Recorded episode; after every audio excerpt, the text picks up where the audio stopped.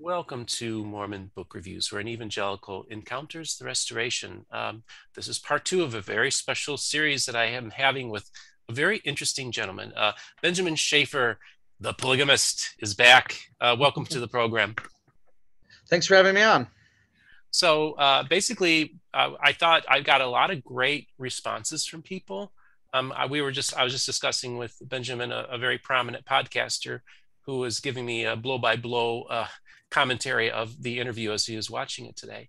And um, so it's it, a lot of people have been very interested to hear a lot of the doctrines that we discussed yesterday, and they were very pleased with the questions I asked, and of course, very interested in the answers you gave. And I thought you gave some fascinating answers that really gave me some insight into your your worldview.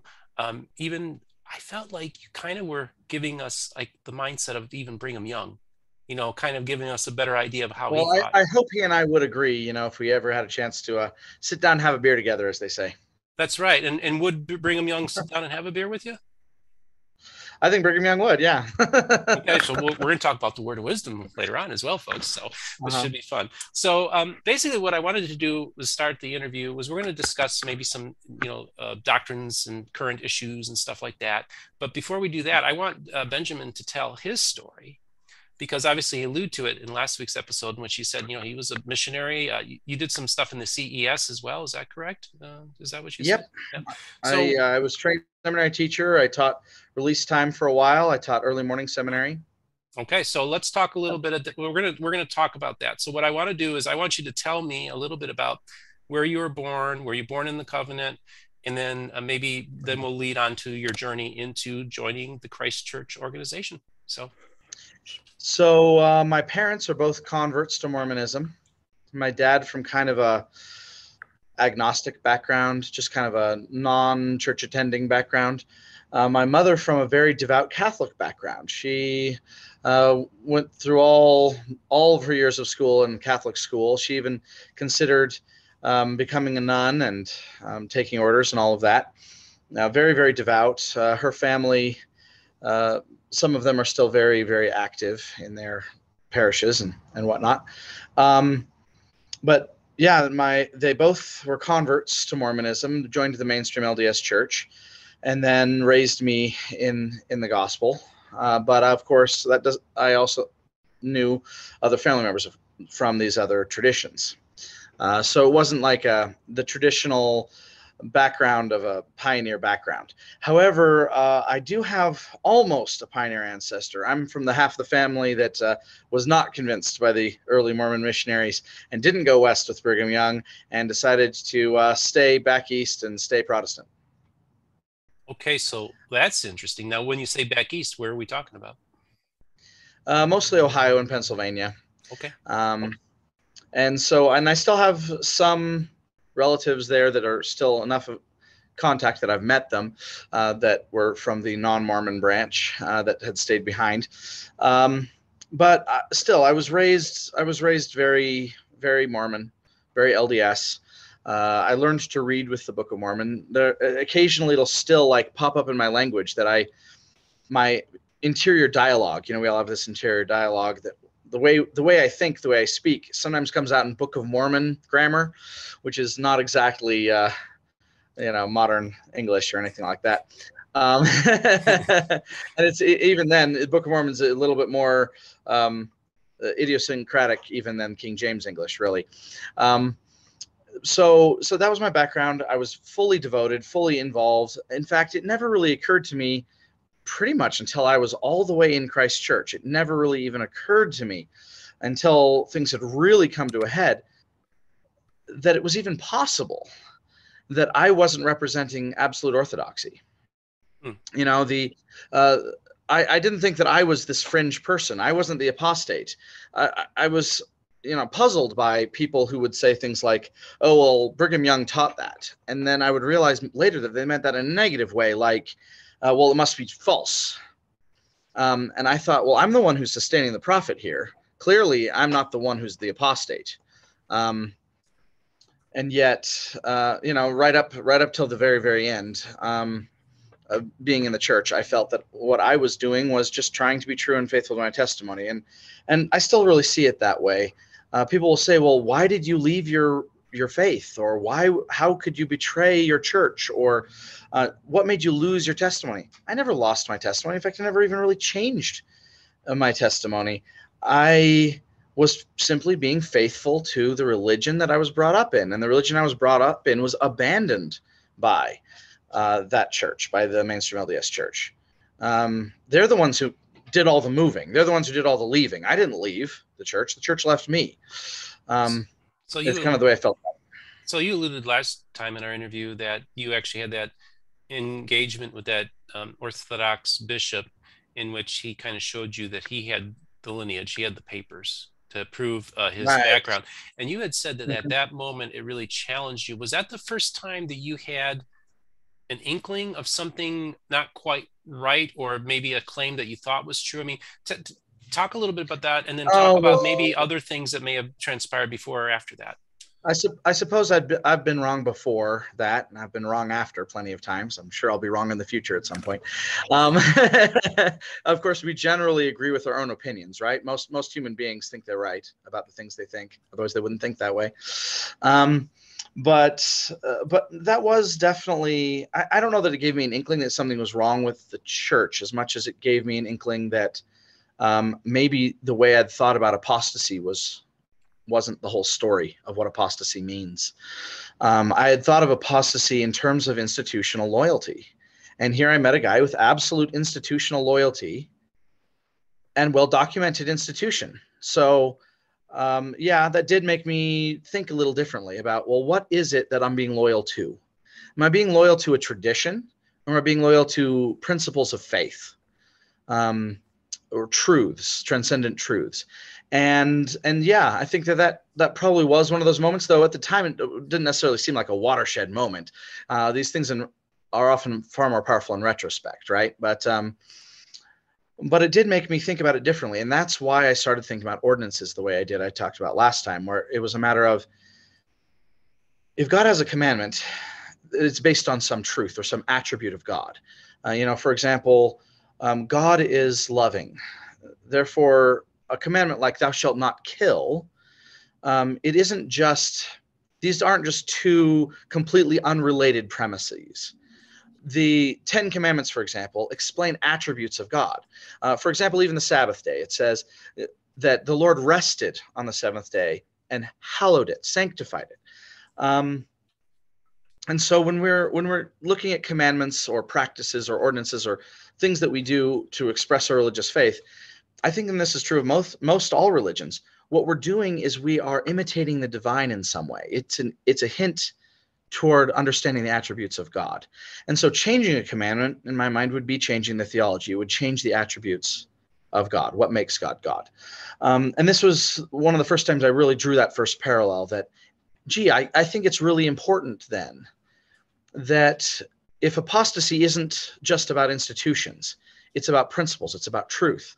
Um, it helped me uh, I suppose it was it's one of those building blocks of my life that that led me to looking at things in that way uh, as I see them now. Uh, so my story, I think one of the biggest steps in my journey was becoming a temple worker in the Taipei Taiwan Temple. Um, now I'd done a bunch of volunteer work in the St. George Temple before that, um, but I hadn't been authorized to do all of the temple ordinances. It wasn't until I was a temple worker in the Taipei Taiwan Temple, um, and gee, why was I in Taipei? Um, it was just a good job. After I got my bachelor's degree, I thought, uh, well, what should I do? I should teach somewhere. And I thought, you know, teaching at an international school in another country would be a lot more interesting, a lot more fun than getting a job in Cedar City, Utah. So I moved to Taipei and uh, took my family there. I was already married at the time, had my oldest child in Cedar City. Uh, my second child was born in Taiwan. Uh, just absolutely loved it there. Uh, but the temple isn't as well attended there as I guess I would have hoped. And so we did a lot of temple work in English. And our English speaking ward there uh, had a member of the area presidency, it had the uh, mission president, the temple president, uh, you know all the all those people so you kind of rubbed elbows more with general authorities more often and things like that being that that was kind of the center of mormonism in taiwan um, so, anyways, I got called to be a temple worker, and at that point, I got to do all of the ordinances and uh, learn how to, you know, run a session uh, for the endowments and perform each of the ordinances. And one of the things that uh, was really an interesting thing at that time, and this will date me a little bit, it was the early 2000s. They took out an ordinance, set of ordinances called the washing and anointings or the initiatory ordinances. And they added this preamble that said, in ancient times, this ordinance was done where people were washed and anointed and clothed in the in the uh, robes of the holy priesthood. Um, and it quotes a verse out of Exodus about Aaron and his sons being brought to the doorway of the tabernacle of the congregation and washed with water and anointed and, ha- and taking upon them the sacred garments. Um, but then it says, but in our day, you will be washed and anointed only symbolically as follows. After which, instead of actually washing and anointing an initiate or clothing them in any holy clothing, you would simply place your hands on their head and tell them that they'd been washed, tell them that they'd been anointed, essentially, giving them this only symbolically was the phrase. And this disturbed me greatly. I think this is the first time I really thought, man, this doesn't seem right at all. Um, because we were taking something very, very literal, very, very sacred, and we were turning it into something that was pared down so significantly that it didn't contain all the same original symbolism um, or meaning. And it just felt like we're swapping one ordinance for a whole new ordinance, really. The same way that I would feel that baptism, for example, by sprinkling uh, on the head of an infant, which is something that, uh, for example, this Greek Orthodox uh, guy would do. Um, as well. Uh, in place of baptism, the immersion of a believer, it's just like such a different set of doctrines that go with that, such, such a different set of worldviews that go with that. And I feel like this isn't just analogous, this is exactly the same thing. Um, this is exactly what I was saying that bishop was doing. That's why I felt that that uh, Orthodox bishop didn't have the priesthood, was because it, it didn't matter that he was properly ordained they changed the ordinance, they changed the commandment, they changed the doctrine. It wasn't the same religion anymore, but from my point of view, from my belief system, as the original pure doctrine of Christ that Jesus taught while he was on the earth. Um, and so, how could it? How could we do the same exact thing? Take something that was literally one thing, replace it with something else. So, at that point, I felt like there's a lot of stuff missing. So I, I remember um, distinctly one conversation I had with the temple president at the time. I sat down with him in his office and I said to him, Well, how can we make these changes? And he said, Oh, that's not all. There are lots of other changes that have been made in the past and lots of other changes that will probably be made in the future.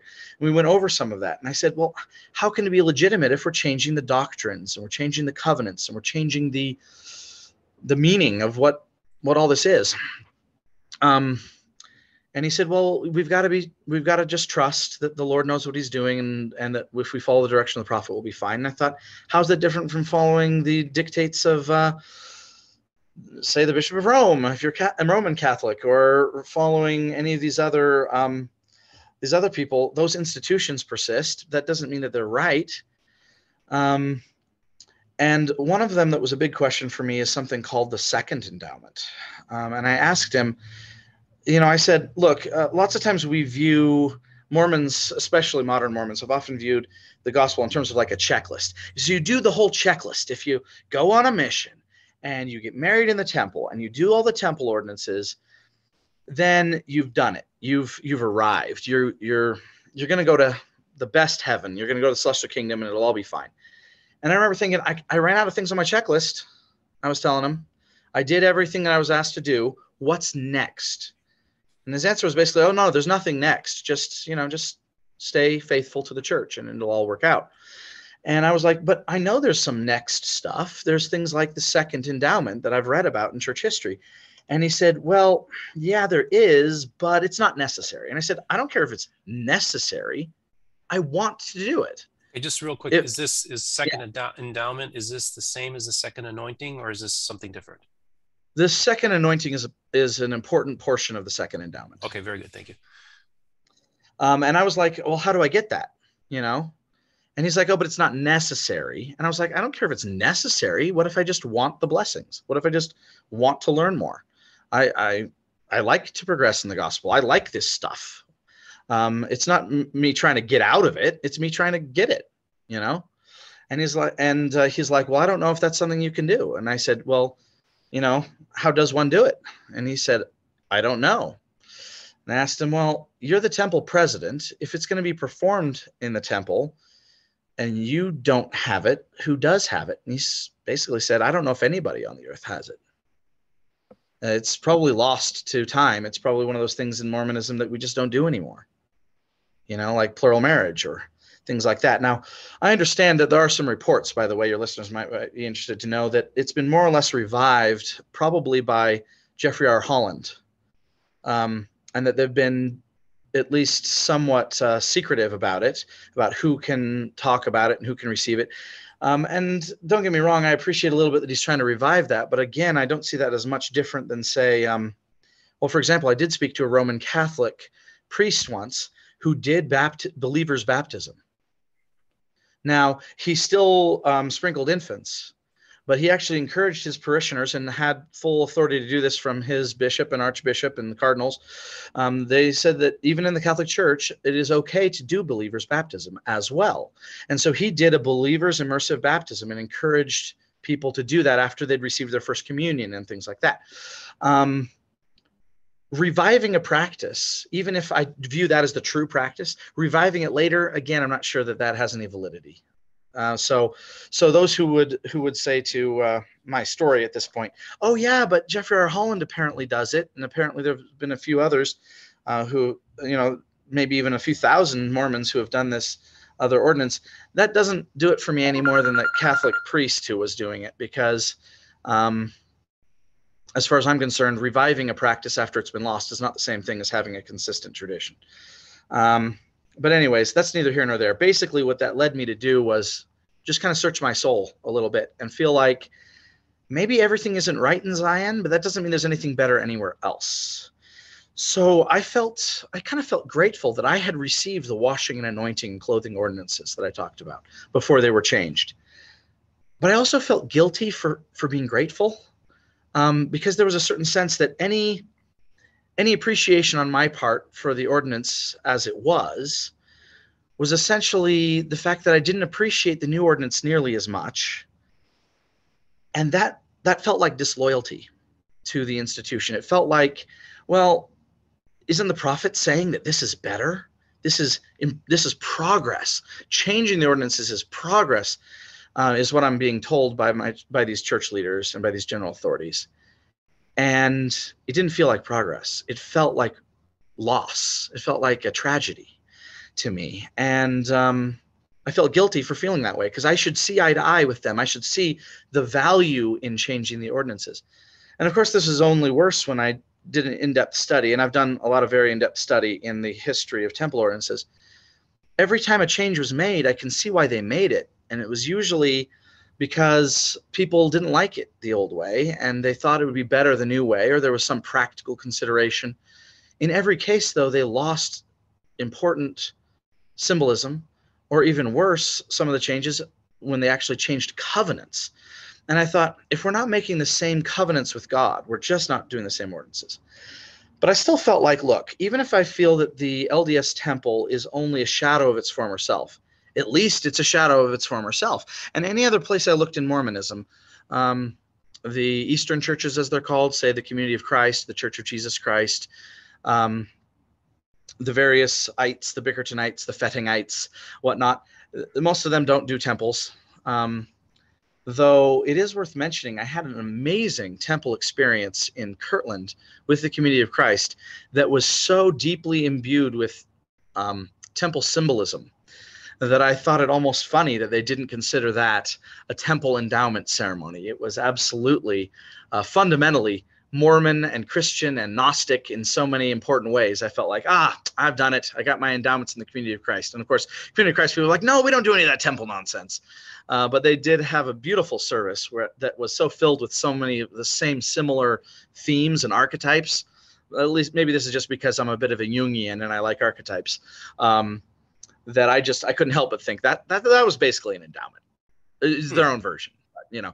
Um, well, but anyways, real quick, real quick, the, did yeah. you talk to the Cutlerites because apparently they are they still do the original yeah. 1844 endowment? so I've talked to the Cutlerites um, a little bit, but not much.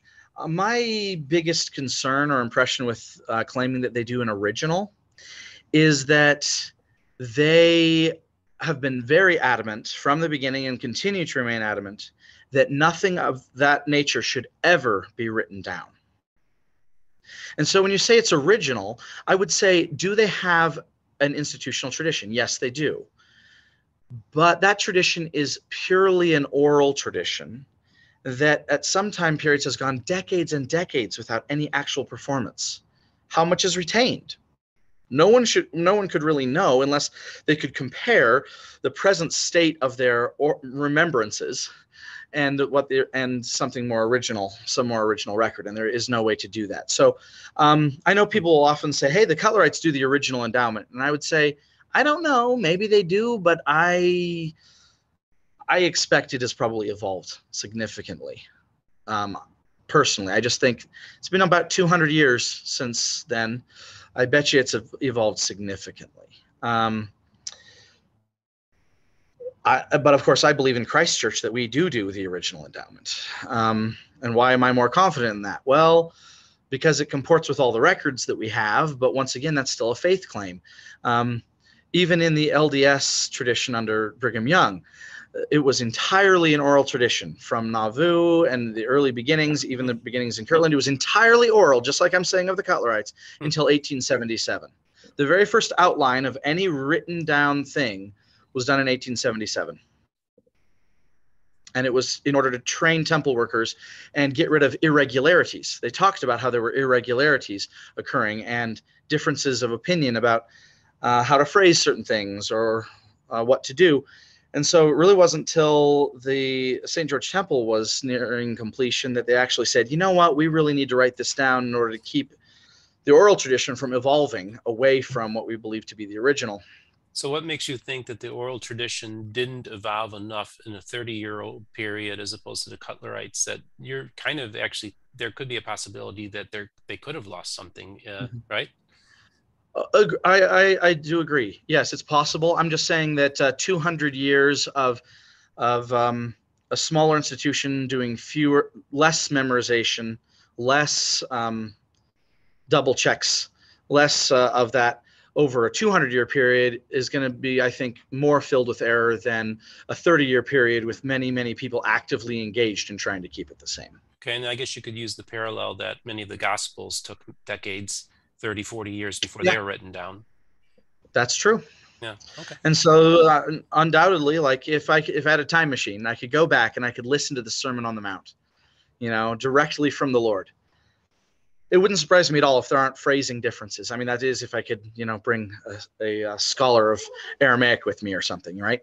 Um, I wouldn't surprise me at all if he's like, actually, it's this one little thing is different in the Beatitudes, and people wouldn't be like, whoa, like we should go back and fix the Bible. Like I don't believe in biblical inerrancy. I think it's quite possible that there might be some minor variations there. cool, cool. So I so basically, you know, this is really fascinating. So you basically took the journey of the restoration, uh, looking mm-hmm. at all the other churches because I, I, I, you know, of course, I'm kind of talking mm-hmm. to the mm-hmm. same people, obviously too, and I'm taking sure. a similar journey from a different perspective, if you will.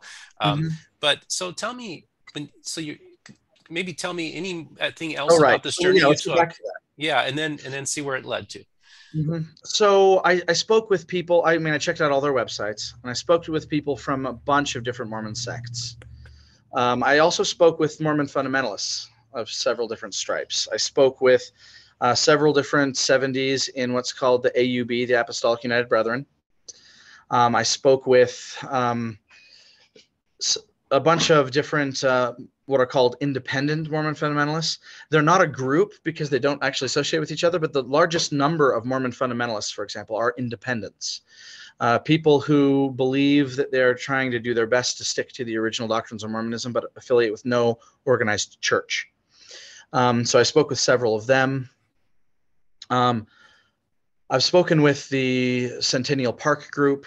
Um, I couldn't get a hold of the FLDS uh, was also a bit afraid of them because they were definitely the weirdest and and most upsetting from what I'd heard from the outside. I've spoken with quite a few uh, Kingstons as well, and anyways, as I spoke to them, my major questions really centered around yeah but what about the temple ordinances? Because don't forget that was the thing that kind of set me on this mindset was maybe everything isn't right in the lds church but does anybody else have more?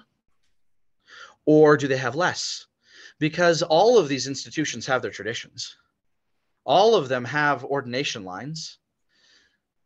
But which ones actually had the original and complete ordinances of the gospel?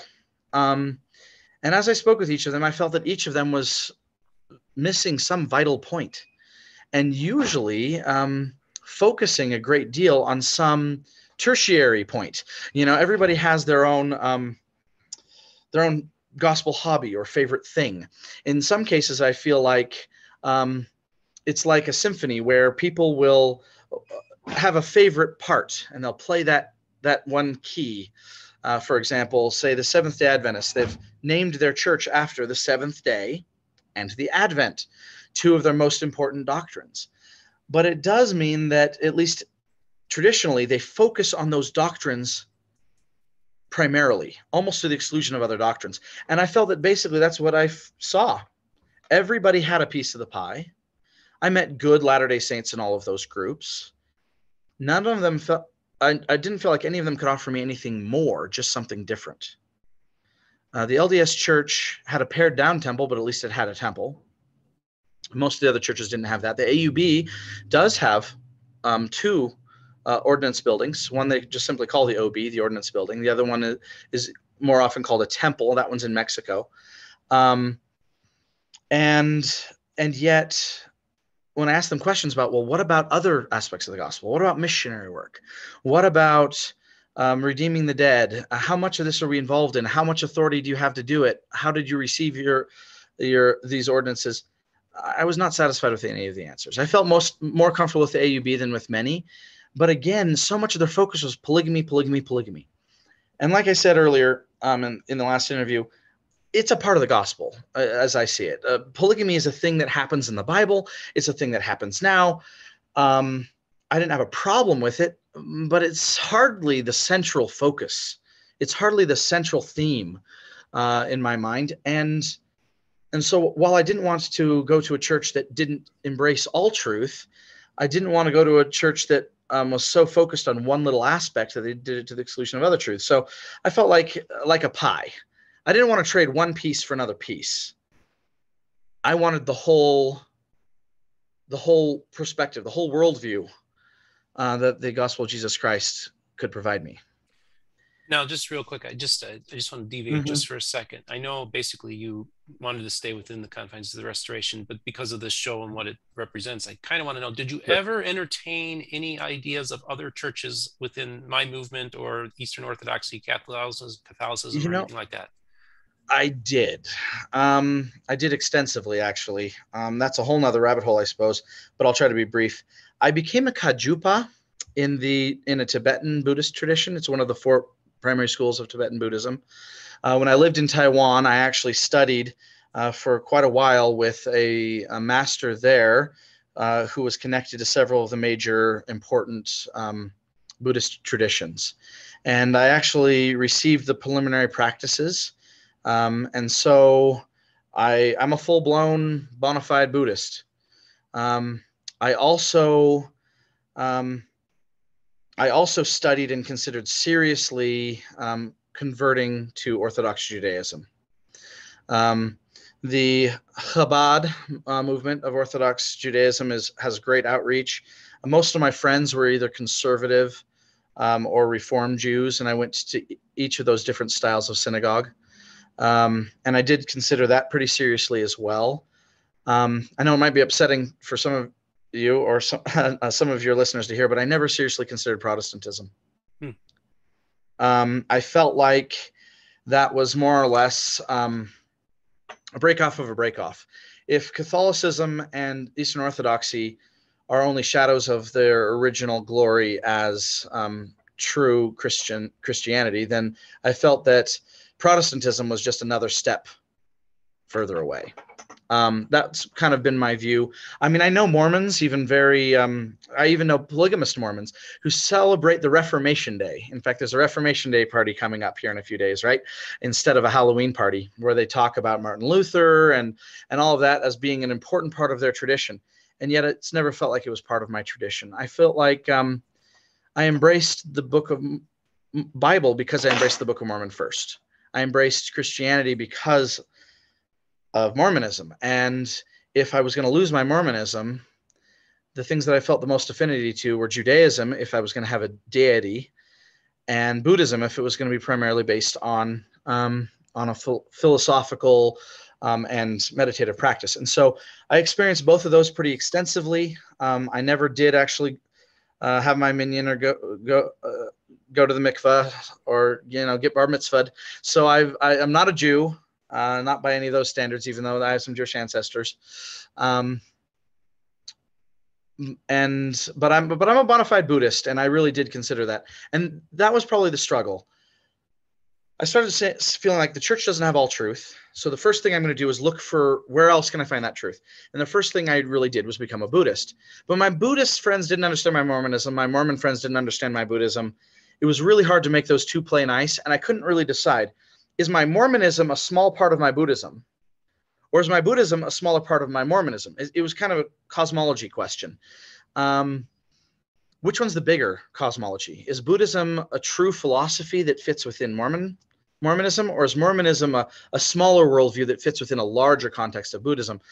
And I don't know that I really resolved that until after I'd been in Christ Church for a while. Um, so how did that happen? Basically, I talked to all these different groups of Mormons, felt like none of them really had anything additional to offer me, and that I was just going to continue with my being half Mormon, half Buddhist. And I did that for three or four years. Um, and I more or less gave up looking into other branches of the restoration. I started kind of summarizing it down to a litmus test. Do you have a temple? What do you do in that temple? And in most cases, people would say, no, we don't have a temple. And occasionally they'd say, yes, we have a temple. But then I'd say, what do you do in it? And they'd say, well, we mostly just pray because we're not sure about the ordinances or something like that, if they were of a Mormon bent. Or again, um, Judaism appealed because I felt like I could get back to the the core, the original monotheism. Um, but then I started to realize, no, they're just as much of break off of a break off of break off uh, as any other monotheism. It'd be one thing if I could sit down with Abraham and say, "Hey, what's your religion about, buddy?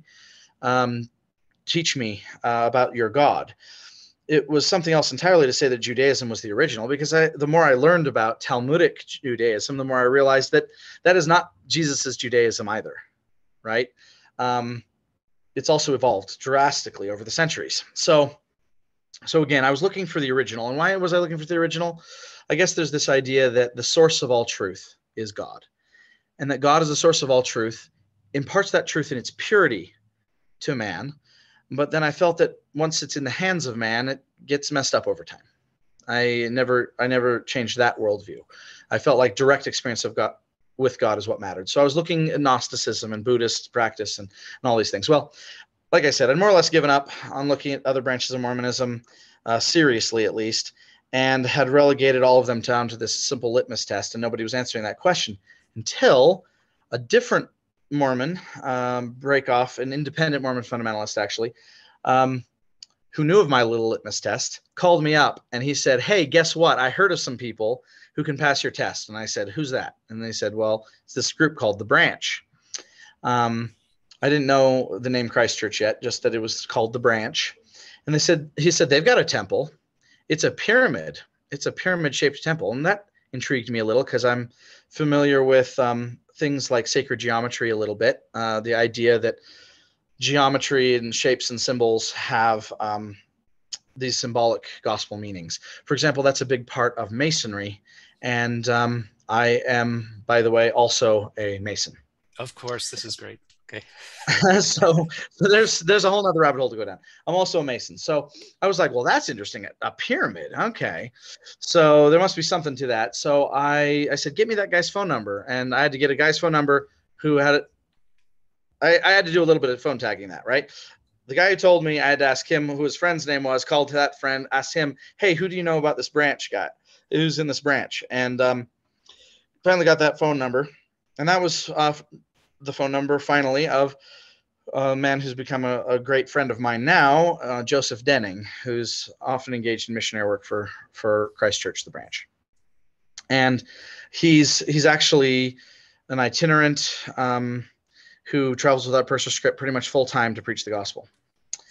Um, and so I called him up on the phone and started asking him tough questions, and I was very surprised by the answers. Do you have a temple? Yes, actually, we have two temples, and we're building a third and um, what do you do in those temples? Well, we do the ordinances. And I was like, well, tell me what you mean by ordinances. What about this ordinance, that ordinance? How do you perform them? Are they really the original? How could you know if it's the original? How could you know if it's complete? Um, at every turn, there was an answer that was far more satisfying than what I'd seen in many other in my many other instances, at least to my to my understanding. So I decided I had to meet this guy. So on one of his many journeys, he looped down to Arizona, where I lived at the time, south of Tucson, and um, came and visited me. And we spoke for a couple of days straight, it seemed like. I put him up and fed him and things like that. And we just talked and talked. And one of the most interesting things that happened to me was I felt this overwhelming spiritual outpouring of knowledge, this overwhelming seeing the new connections. And so he did very little talking, which is the surprising thing. As, as far as a teacher goes, right? He didn't tell me, hey, this is this and that is that, and this is what you need to know, and blah, blah, blah, blah, blah. He didn't do a whole lot of teaching. He kind of said, well, what do you know about this or that gospel principle? And I'd be like, well, I've always been thinking, you know, I, this is what I know, but this is what I also think what about these other doctrines? And then he would be like, oh, that's true. Let me show you. And then he would show me where that was already part of Mormon doctrine, even stuff that I didn't know about. And he'd say, well, you know, no other Mormon group really teaches that anymore, but we do. And, um, and then he'd be like, well, what do you think about such and such? And then I would do most of the talking uh, in a really neat manner about that because he wasn't pushy, he wasn't trying to make me convert. He was just, we were just going to talk about it. And I found some great insight there, but that does not mean I was like convinced, right? In fact, uh, took a couple more visits for him to come down before I ever went up to visit them.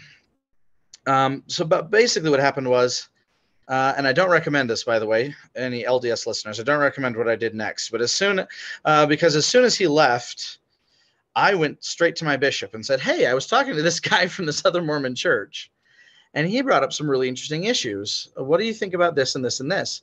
And boy, was that a different experience. Um, I actually really do appreciate uh, that that man, that former bishop, um, because he did have a loving manner about him, but he did not have satisfactory answers to any of those um, deep philosophical, doctrinal, and historical questions about Mormonism.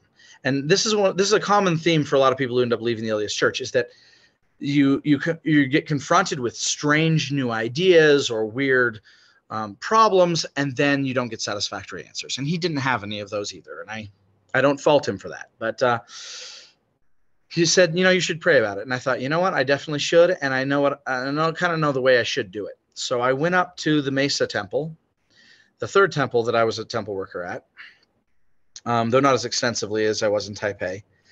And um, I went up to the Mesa Temple and I just spent all day in the temple. I prayed, I meditated, I thought a lot about it. I participated in the ordinances there that day. And I met with the temple presidency um, because in many cases, and I appreciate this, a lot of the temple presidency make themselves available to people who are thinking or contemplating deep questions. Um, and because the temple workers had noticed that I wasn't going to just come and go. I was I was there for a while, and they said, "Do you want to? If you came here pondering deep questions, do you want to talk to the temple presidency about it?" And I said, "You know, that'd be nice." So, went and talked to him. Now, he had a really interesting and inspired thing to say. This is an important part of my story. I didn't feel that I had an answer yet, as I as I'd been in the temple that day, about what I should do. And the question I was really asking was, the question I was really asking the Lord was, who's your guy? Who's your prophet? Because I saw this idea that loyalty to a, a prophetic head, a, a, leader, was important. Uh, it's almost a Catholic idea, right? Uh, but we Mormons often get in that too. That the the prophet is the new pope. You know that we have to have a hierarchy. We have to have this priesthood um, structure, and therefore it's about loyalty to a leader. And that's the kind of questions I was asking in my prayers, and I wasn't really feeling that I any inspiration. I met with the temple presidency and I didn't tell them that question as much as I started asking them these other questions I mentioned before, like why did the temple ordinances change? And how is it the same ordinance if we make different covenants or we do different symbols or different practices? And all of those things come into play in the endowment because we've overhauled almost every part of it entire speaking portions, entire, entire instruction portions, including the most sacred symbols that we use in the temple, have changed drastically in the way they're being performed. In fact, it was recently confirmed to me, though I'm not a member of that church anymore, but somebody who still is told me that there were recent change only in the last several months um, changing the way in which uh, the ordinances, um, there's a covenant that we call signs, tokens, and penalties. And um, they, would removed whole portions of that and changed some of them already um, back 1990 and also somewhat in the 80s.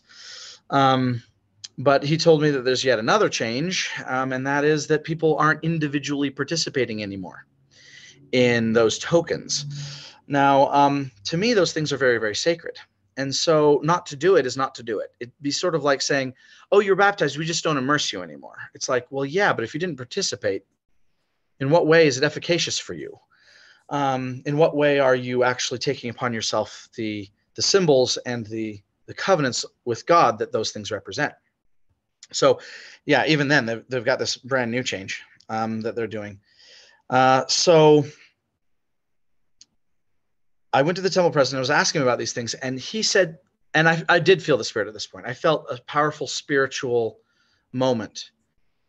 And he said, after we prayed together, he said, I feel that God is telling me to tell you that if you will understand what happened in 1978, you will understand why the ordinances have been changed since then and why they will continue to change. Now, that was interesting to me because he could not have known this, but I was really strongly considering what happened in 1978. Well, Christ Church was established on April 6th, 1978.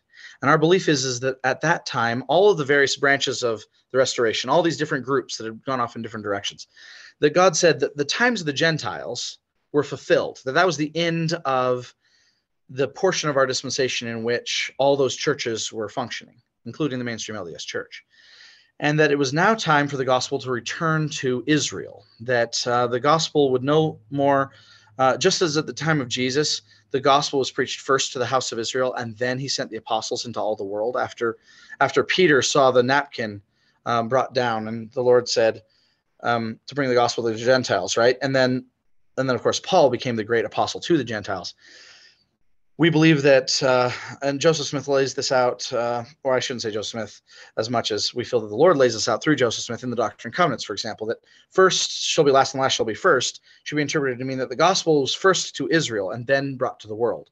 And that in the latter days, the gospel would be restored to all the world.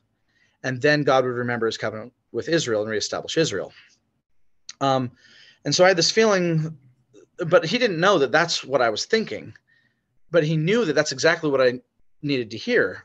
In 1978, what happened? And I felt that what happened in 1978 was the times of the Gentiles were over, and that God was remembering the covenant of Israel and gathering Israel again for the last time to restore uh, His ancient covenant, and that that's really what the what the branch is all about, and that's why we're called the branch. One of the reasons why we're called the branch um, goes back to um, several scriptures, including um, Isaiah chapter 11, um, in the Book of Mormon, Jacob chapter 5. Uh, Zechariah also talks about the branch of the Lord's house in the latter days. And we believe that what we're trying to do, uh, what we've been called to do, is gather Israel for the last time to reestablish that final covenant, not just to be the, the latter day Christian church, essentially, that uh, was established by the ancient apostles, but to be the religion of Abraham, Isaac, and Jacob, connecting uh, to the original covenant of God's people, and you know, reaching all the way back to Sinai and all the way back to Abraham, and then therefore all the way back to Adam, to be the original monotheism, essentially the original religion. Um, and that's when they said, yeah, the Lord's approbation re- was removed from the temples April 6th, 1978. That, and I thought, if that's why the ordinances are changing, that answers my question right? Um, now, that wasn't all. Um, I did also get an answer for myself. And it wasn't the answer I was expecting, is all that I'd really like to say about that. I wanted the answer to be which institution, God? Tell me which church to join. Tell me which institution to trust. Tell me which prophet to follow. And that's not the answer I got at all. The answer I got was humble yourself, repent, be baptized.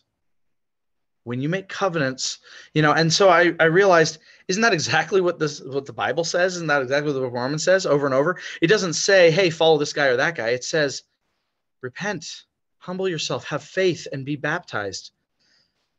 And so I decided to be to be rebaptized and to humble myself and try to be like more like a child, not wanting to know the answer, but just wanting to do what God asked. And so I went home, I fasted and prayed, and in in evangelical terms, I gave my life to Jesus. I I prayed a prayer in which I said, God, my life is yours.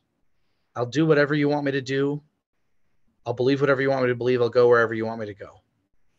My life is yours, and all that I have is yours. And I'm placing everything on the altar, even my own heart, and I will let you decide what shall be with me. And still, th- that wasn't a testimony of Christ Church. That was just a testimony that I was going to do whatever God wanted me to do. But of course, the Christ Church missionaries were offering to participate in this ordinance of rebaptism with me. And at the time, I was still very scared because I had this feeling like, oh my goodness, if I participate in another baptism, whether that's Christian, Catholic, um, or Mormon fundamentalist or anything, I'm risking my standing in the church. And if I risk my standing in the church, I felt like I was risking my exaltation. I was risking the condemnation of God because I'd been taught over and over again this is God's one true church. And if you ever mess that up, you lose all your blessings. So I remember I was still scared. Um, but I felt like no, God asked me to to chill out about all that stuff. He asked me to trust Him, to pray, to repent of my sins, to be baptized. So I was like, I'm just going to go into this baptism with that same childlike attitude. I'm going to try to repent of my sins. I'm going to try to give it all over to to Christ and be baptized. And if I get baptized with these people and I feel no better about their church, then there's no answer about their church, and I maybe won't affiliate with it baptism doesn't necessarily make you a member of a church, actually. Um, right? Baptism is sometimes associated with becoming a member, but it doesn't require it. You can be baptized and not become a member.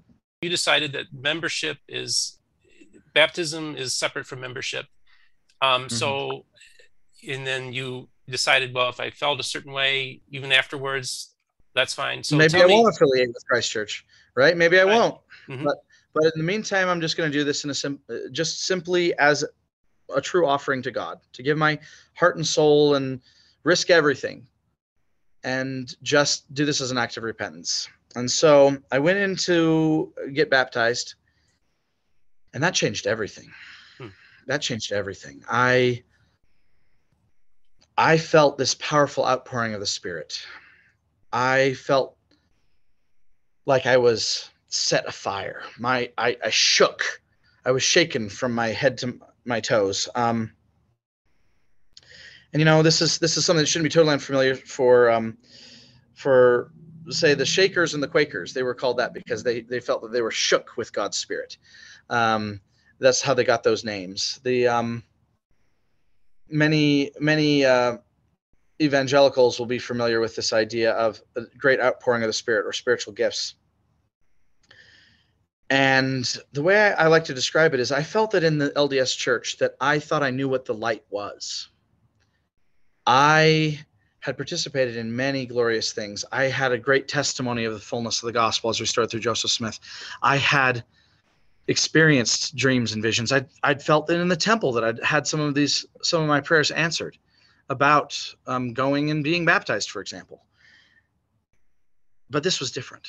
It was much more powerful. It was much more authoritative. It was it was like I, I imagine that it was like what people said when they heard the words of Jesus. They say, "We've heard the doctrine of the scribes and the Pharisees, but you speak as one having authority." the authority of this baptism was different.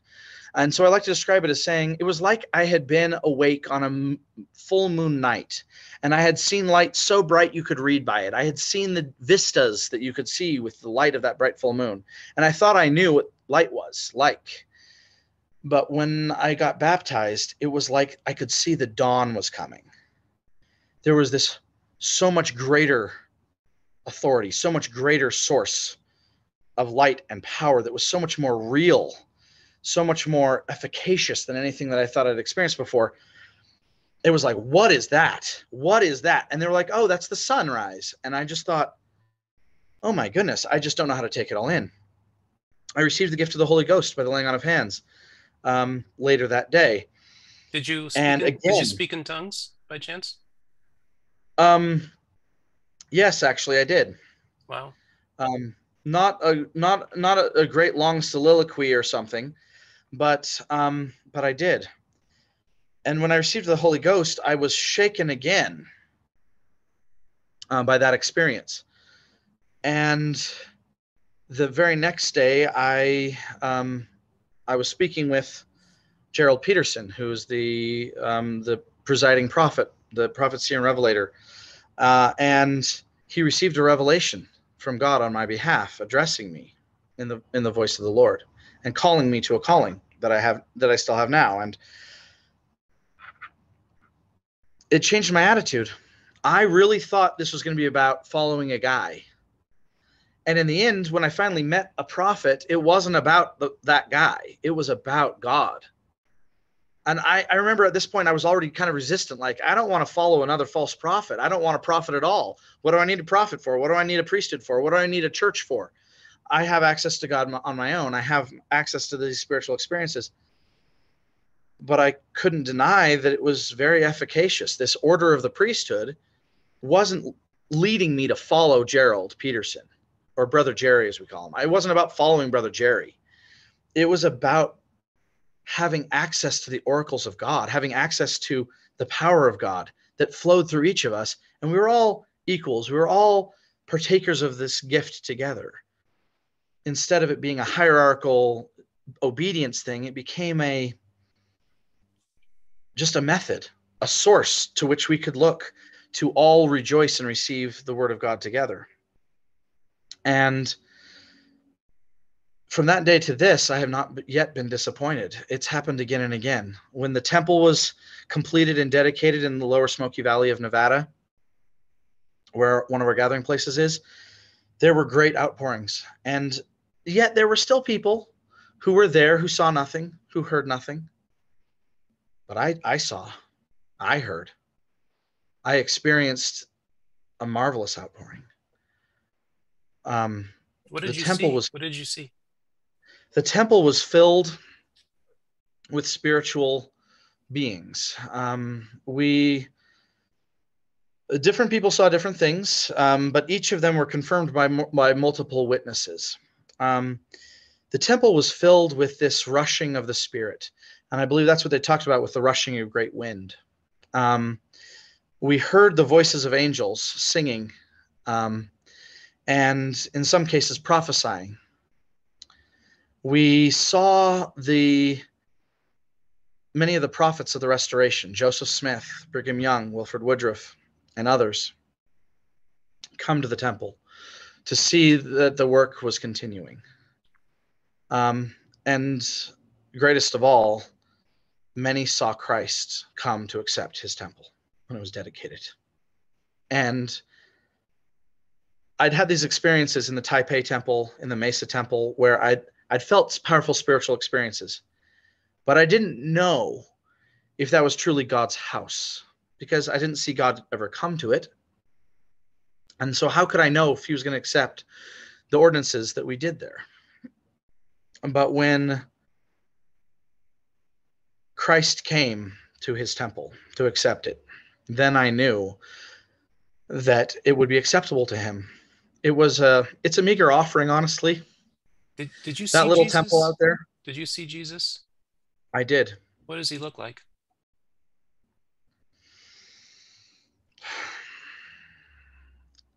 So there's a couple of different things about that. that I suppose I should uh, I should explain. First of all, most people who see visions of God of or of Jesus Christ say glorious beyond description.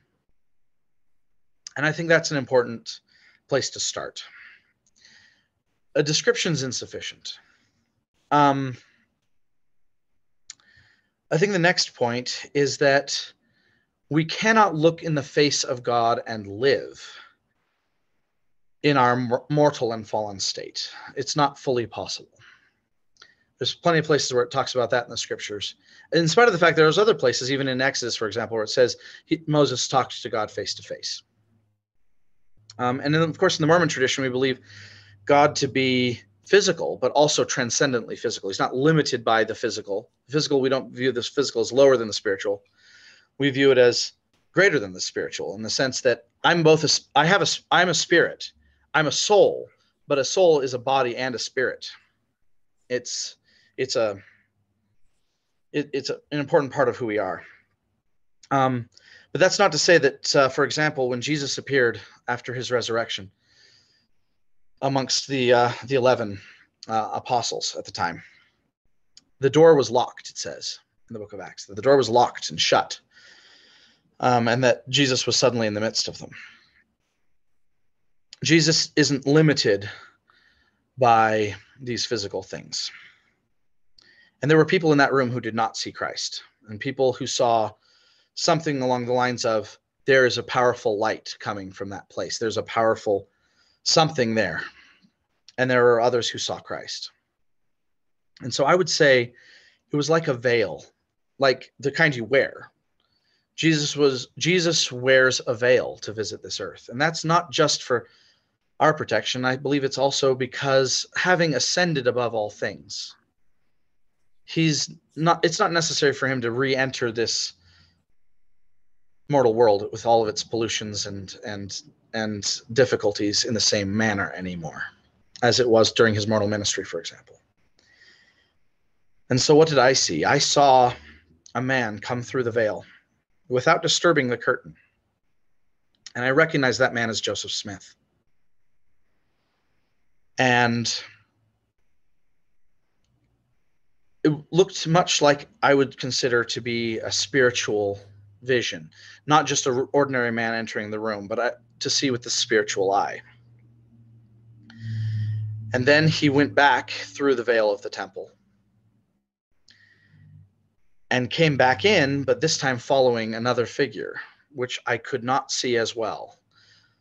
Just like a great light rushing into the room. And I felt the power and compassion. It was this overwhelming feeling. I, I don't know if anybody um, listening or if you've ever had the chance to go walk where Jesus walked in Jerusalem, people often talk about the spiritual experience they have of knowing that Jesus Christ stood in this spot, in in one in this in this place. The idea that his presence transformed the place that he was standing. And I guess that's what I felt like. I was in a building, the best we could offer, but like I said, a meager offering. But with this light, with this presence, I felt like this is not just a building anymore. This is holy ground. And I was, and clearly Joseph Smith was in deference to this other, where this this light was, this other being. But I couldn't see, and I was so desperate to see. I prayed. I said, I said, God, if this is your son, I want to see him. I want to know what he looks like. And then it was like, it's more or less a vision within a vision. Then I did have a vision of the mortal Christ to see what Jesus looked like through that veil of light. Hmm. Um, and that wasn't entirely what I had expected either. I suppose, you know, not as uh, not as gruff or or tough as the uh, LDS uh, artistic renderings, not as uh, not as thin or as effeminate as the Catholic ones, but taller, fairly slender, dark hair. Um, surprisingly, not not bearded and long haired as I'd expected either. But that vision was on its own a, a separate experience to think, feel that I'd known and I'd seen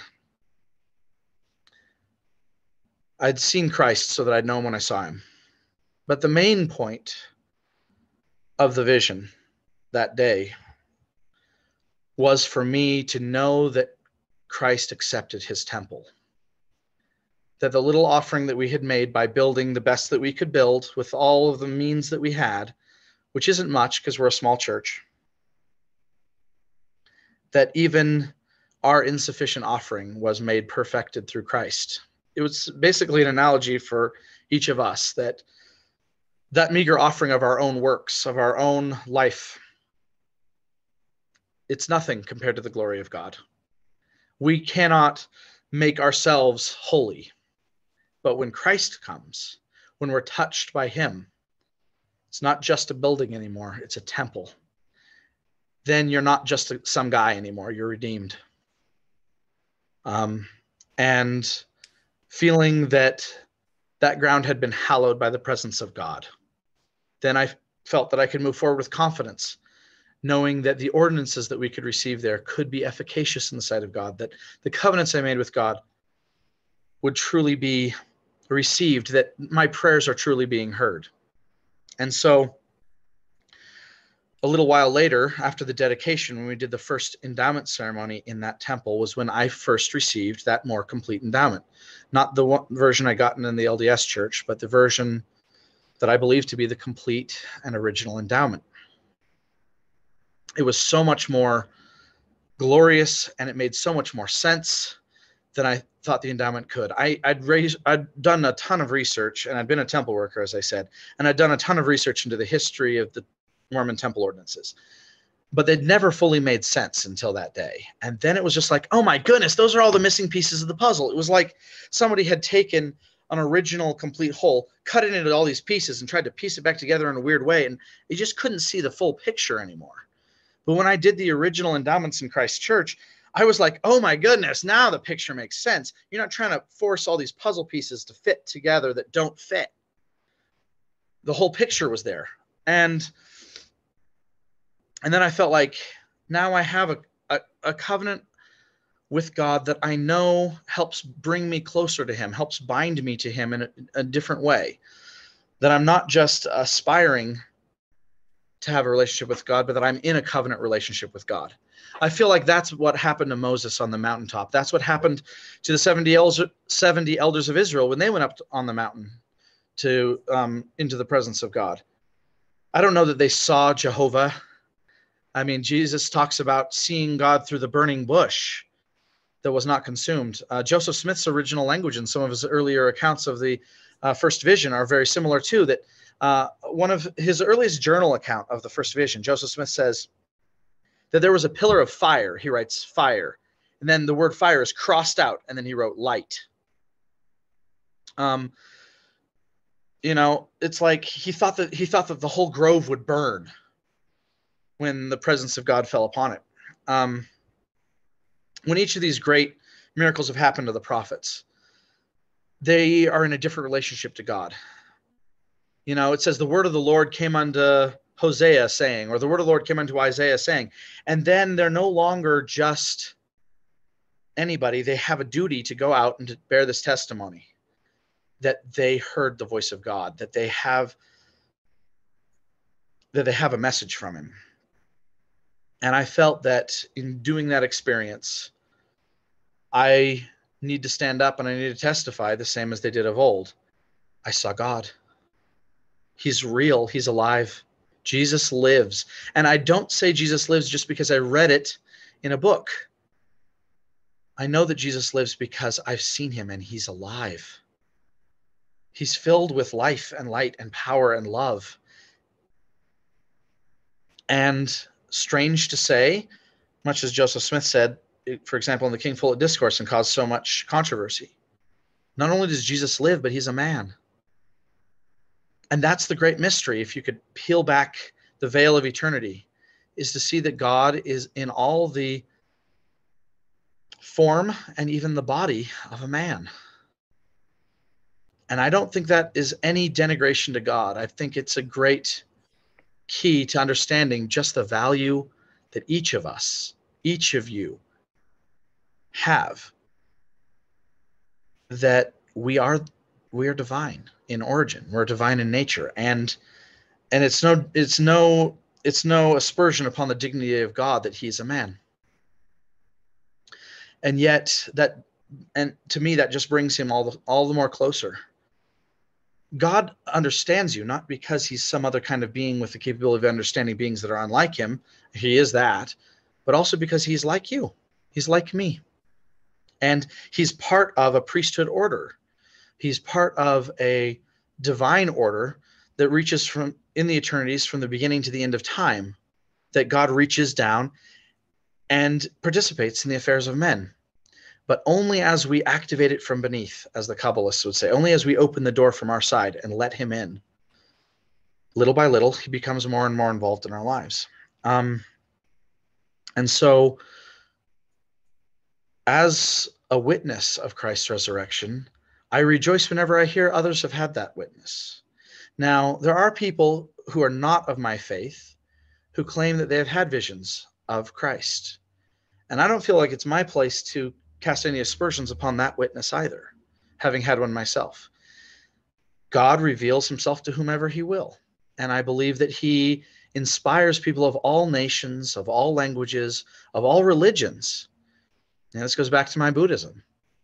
Uh, there's some really amazing visions that have occurred um, to even Buddhist teachers, for example. And I have no qualms to pick with any of their experiences. That does not to say that false prophets aren't among us. There are many, great many false prophets who will try to profit off of some special connection to the divine that they'll say that they have that you don't. Um, that's not what I'm saying. I'm saying quite the opposite. I'm saying God is not far from any of us. Um, and so the only time I'm I would question a man's vision, another man's vision, is if he's using it for his own gain, in which case I'd say, you might have seen a God, but it wasn't the real one. It was hmm. probably the God of this world, as they sometimes call the devil. You know, if he's telling you to go out there and exploit, if he's telling you to go out there and harm, or he's telling you that because you saw him, you get to be more special than other people, and you get to, or you get to take their money, then I would say, oh, watch out for that. That's a false prophet. Um, there are such people, of course, but I think there are also a great many people who truly have experiences of the divine because God wants all of us to know Him. He does. Um, and even in the temple that day, there were people who said, What was that light? There must have been some being from the other side that came. Who was that? Um, and Brother Jerry um, said, all the prophets of the restoration were here at the dedication of the temple, and the Lord Jesus Christ himself came to accept the temple. And when he said that, it just confirmed what I had already experienced. And I had other, I've had many other friends who talked about it in the same time in the same place as he came and stood to the east of the altar. And they knew the, the place where he stood. Even if they didn't see the same vision that I saw of Jesus Christ, they knew he was there. Um, and that just, you know, it's just further confirmation because we're not in, because that's one of the things I love about having a church is that I'm not in this alone. It's not just that I had an experience, it's that I had that experience with other people who can then, who then also talked about it and reconfirmed my faith.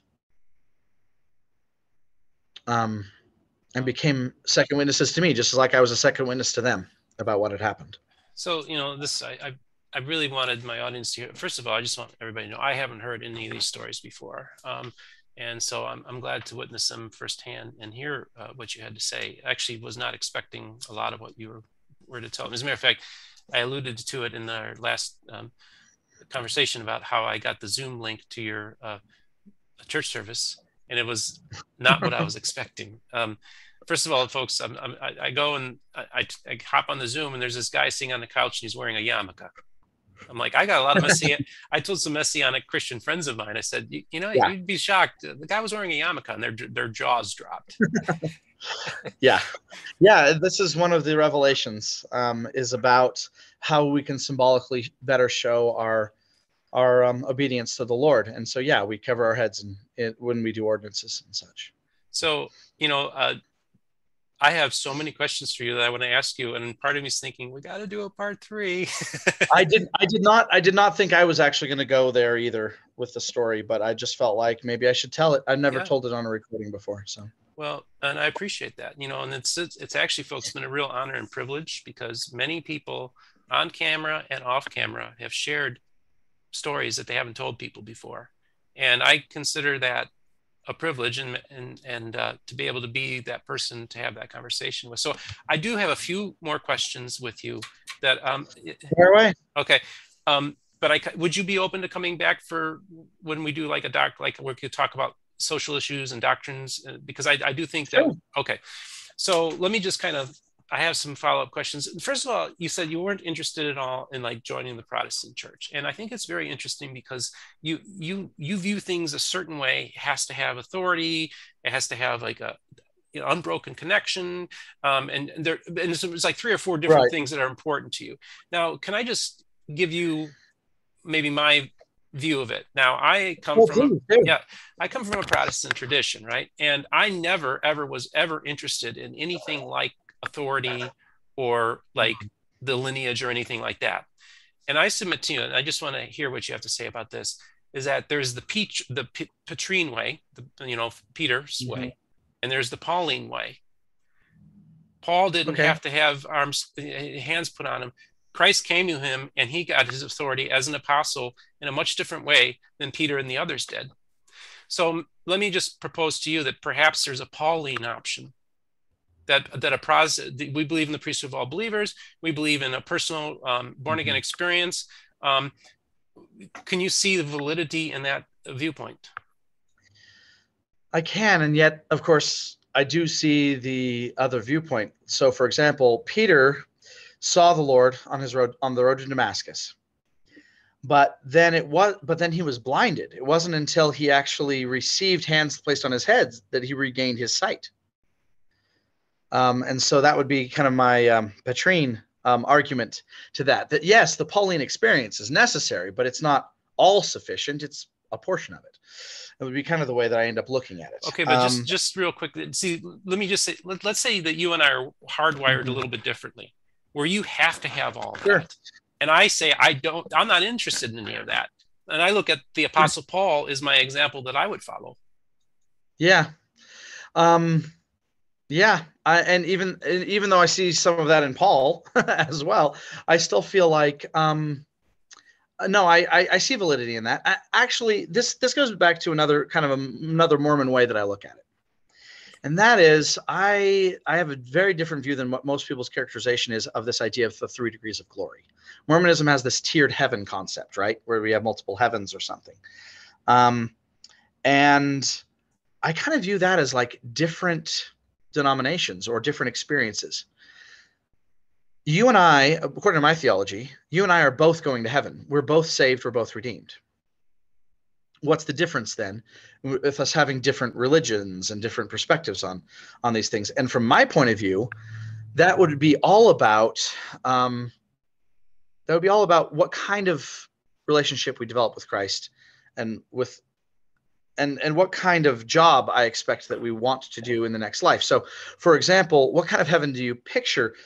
Protestants generally, their view of heaven is what I would consider to be the terrestrial kingdom view of heaven, according to Mormonism. And conveniently enough, in Mormonism, that's basically the place that all Christians are going. Is that heaven? And so I don't think it's any denigration. Again, we get this, we get a very, very mixed up view that it's like good, better, best. That that like somehow the celestial kingdom is better than the terrestrial kingdom, better than the telestial kingdom. I don't view it as better. I view it as different. We each have somewhat within our souls, we have a, a unique purpose and destiny. And the glory of God is that He brings all of us into that perfect per- destiny and purpose that is within our own nature. It, it's it's what we were always meant to do. I, I guess there's a bit Calvinist of me almost, right? Um, is that essentially there's an election that God calls and chooses us to fulfill certain purposes, and but instead of viewing that as one thing, the way I feel that most Christians do, I view that as a a place of infinite diversity that heaven will be a place of infinite diversity. Different people doing different jobs with different perspectives, but that one great whole of that being that God's family is complete, that all of us have a place there. And I feel like that's what Jesus is, is saying to us when he says, I go to prepare a place for you. In my in my father's house there are many mansions. I go to prepare a place for you. If it were not so, I would have told you, he says in that verse. And I feel like what he's saying is like, look, if there wasn't room enough in heaven for there to be a grand diversity of each of us fulfilling our own highest good, our own highest destiny, I would have warned you. Like that would be terrible, right? If what if because uh, I'm a bit of because my view on Mormonism is very similar to universalism. I feel that most of us are going to heaven. The difference is, and where the the the, the hell type verses come in, and and the suffering verses come in, in my view, is this temporary uh, difficulty that we go through uh, before we get to that final place. Um, but that essentially we will all be able to receive our own highest good. So, so what am I trying to say here? I'm trying to say that I think that there's absolutely room for that to be a full and complete view, a full and complete path, a full and complete realization of the soul, and bring us into the presence of God. But so, I also view there is a diversity there, so that I think there's room for Pauline and Petrine Christians in heaven, and that they may continue to see things differently, and they may continue to have different roles. Okay, and so, so the Mormon just place just in that heaven is I'm yeah. sorry, keep going.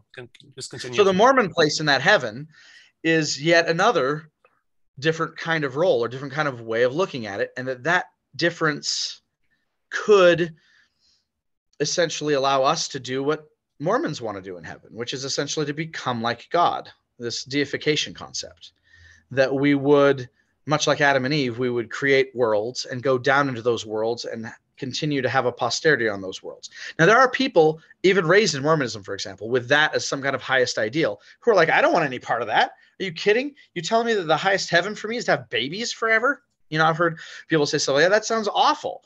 You know, but to some of us, that's wonderful. Infinite, infinite creation, infinite connections, infinite love through infinite relationships new children, new friends, new brothers, new sisters, new wives.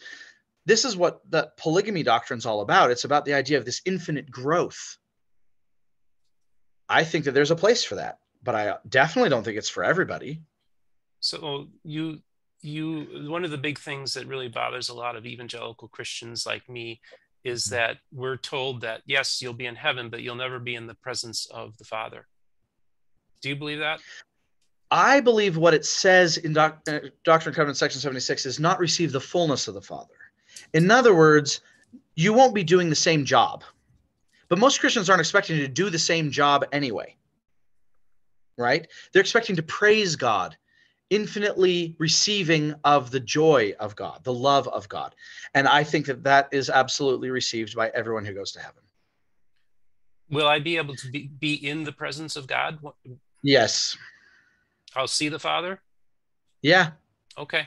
Is that is that a, a, deviation of Mormon LDS doctrine, or do you think most that's that's a standard belief? Because I've I've I've heard that generally speaking, you know, I, I'm not going to claim that anything that I have ever said on any of this is the standard belief. Right.